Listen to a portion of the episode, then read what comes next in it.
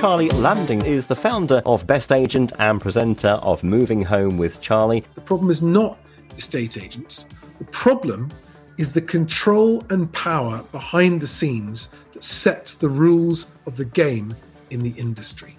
The fact that I just don't go along with the whole industry bullshit narrative doesn't mean I'm not on your side.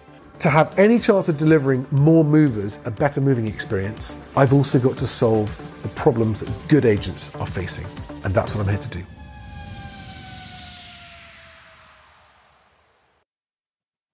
Good morning, everybody. Happy Friday. Um, I haven't got my coffee and I'm feeling really a bit insecure without it this morning. I'd love to have my coffee on the breakfast show.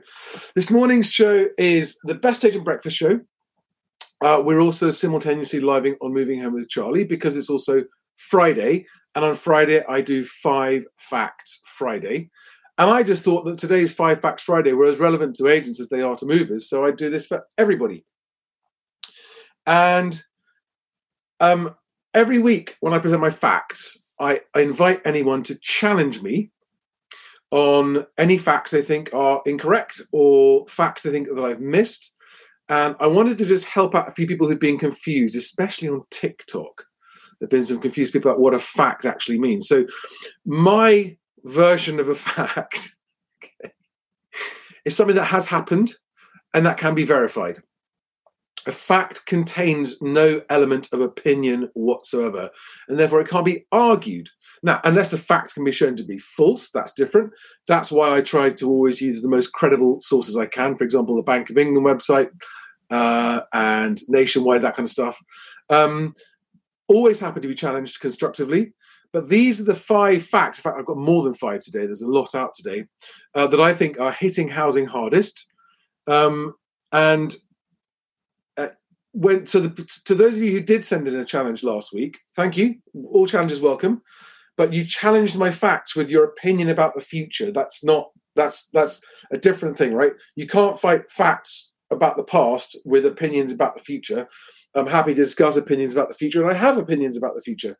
But when I'm asking you to challenge me on my facts, that means tell me if any of the five things that I've said are wrong um, or factually incorrect. Uh, and also tell me if you think I have selected. So the other, the most common criticism I get is, "Well, Charlie, you're just picking the things that suit your story the best. To which I always say, okay, what facts would you have chosen? And I've not yet had an answer to that. When I ask that question, that's when I get opinions about the future. So, so far, I've not yet had, had the facts challenged with any better facts. In other words, I haven't missed out any facts that I think hit housing harder than the five facts I'm choosing. Anyway, that's enough rambling about what we're getting on with let's crack straight into it. And less than one hour ago, Nationwide released their March house price index. So this is oh steaming hot off the presses, and we have uh, a sharp year-on-year fall uh, because it is the first annual fall. Uh, so here we are. House prices are down 3.1% year on year in March. All right, they were down 1.1% year on year in February nationwide. They're down 3% year on year. So that is the biggest annual decline since July 2009. Now, that's just the nationwide house price index. That's not the whole industry. They represent uh, somewhere between 10 and 15% of transactions. They only represent mortgage funded transactions. They do not include any cash based transactions. So that's all for you to, to, to, to factor into your opinion about this fact. So um, that's that, that's quite a big drop. That's the biggest year-on-year drop in 14 years. Okay, all regions saw slowing price growth uh, with mo- in quarterly, and most seeing small year-on-year falls. Um, Scotland remained the weakest, so Scotland's actually the, falling the fastest. So the month-on-month figure was just under 1%, 0.8% month on month figure. Uh, and the yearly percent, 3.1, 3.1% is the yearly drop. And down here are a couple of, I've linked this below, as always. Uh, uh, this is linked below on Moving Home Charlie, not yet on Best Agent. I'll put it there after the show.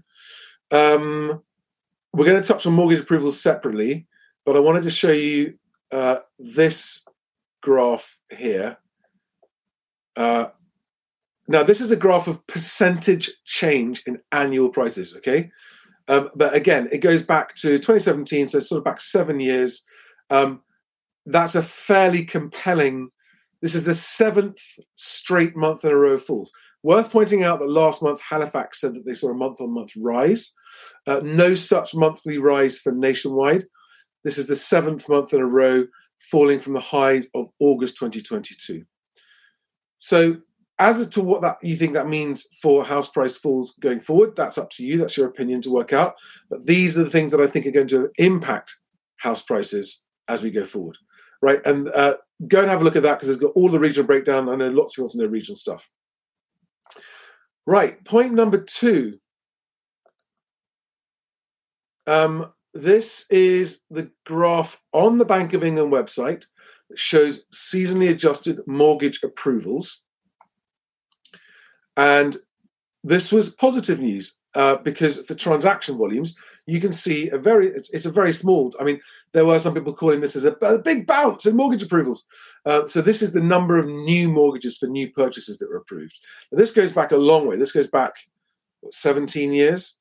Um, and you can see back before the house price falls in 2008, 2009, before the financial crisis, uh, you can see where the, the levels were. Then they came down in the crash, and then there's this long, slow sort of rise.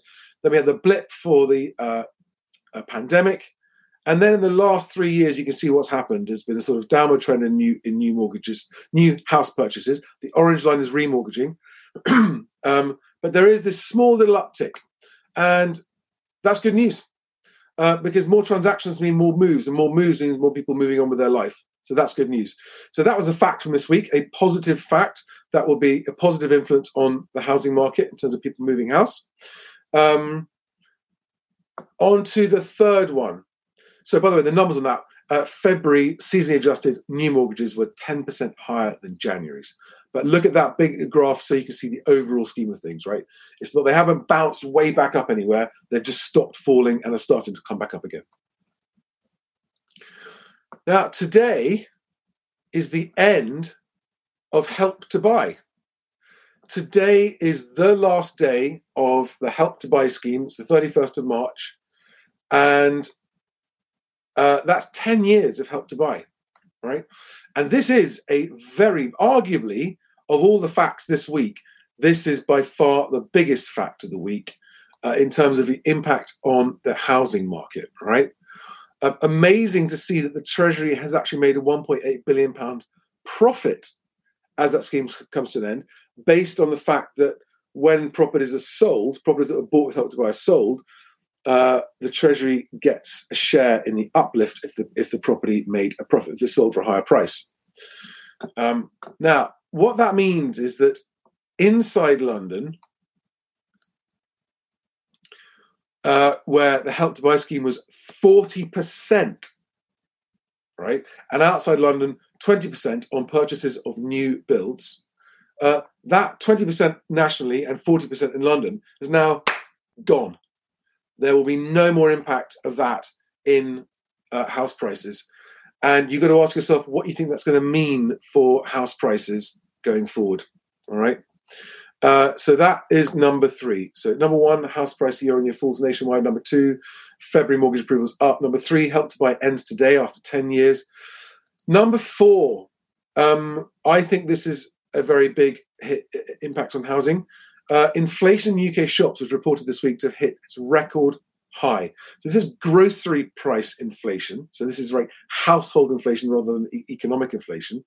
And it reached 17.5%, which is a figure that feels much more real to those of us actually looking at our household bills and energy bills and fuel bills and food bills and that kind of stuff. And that is that's that's right now. Now there is a counter story out today that has just come out this morning that real wages rose in Q4 of last year by 1%. Uh, now, if that turns out to be a trend and real wages, so actual wages adjusted for inflation, are actually going up, that will be a positive effect on house prices. That's three months out of date, that information. It refers to Q4 last year. We won't have that information for now for another, three months or so. But uh, inflation in the shops at the moment uh, is very high and it's a reached record highs and may have higher to go. That was the other important thing from this story. All right, it, it, it has not necessarily reached its peak retail inflation. So that, if that is true, um, that is going to uh, continue to put downward pressure on household budgets and incomes and wages. All right, and this is also going to it's going to contribute to overall inflation not falling as fast as people want if that's what happens. Fact number five, and on this story, I will give credit to my friend Christopher Watkin for doing his weekly stats show, which is out on Property Industry Eye this morning. Um, this is what I think is the best news of the week for housing, and that is that um, price changes as a percent of listings is the highest it's been in seven years. So 57% of all listings had their prices dropped last week. Right? That is congratulations to agents who are obviously managing vendors' expectations better than they have, uh, very well, in fact. This is good news because it means it shows a willingness on the part of sellers to get more realistic and more transactions. It means that more property is going to come within reach of buyers trying to buy. It's good news for transaction volumes, which is good news for everybody. Transaction volumes staying high is good news for everyone because without high transaction volumes, fewer people can move, fewer uh, more people get stuck without being able to move on with their lives. All right. So those are the five facts of the week. All right. Just quickly whistle through them one more time. Uh, nationwide house prices a record seventh monthly decline. So that's that tab. So national average house prices are declining. Uh, February mortgage approval, approvals are slightly up on January. Help to buy ends today. Uh, retail inflation is a record high. That's there. Um, asking asking prices are being reduced in large numbers, very large numbers. Um, sorry, that's that tab. And now here's a bit of bonus information, a couple of bits on, on, on the rental market.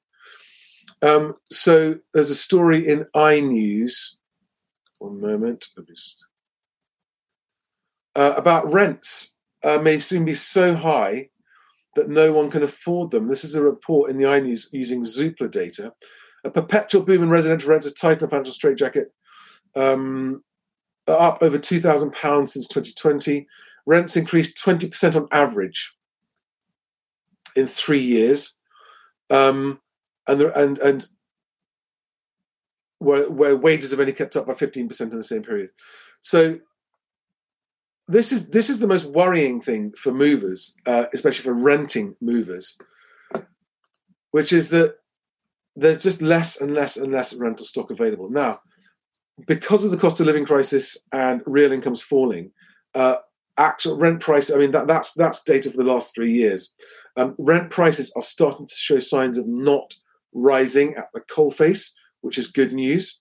I mean, they have been rising very sharply up until very recently, uh, and that's made things harder. And, and the shortage of supply continues.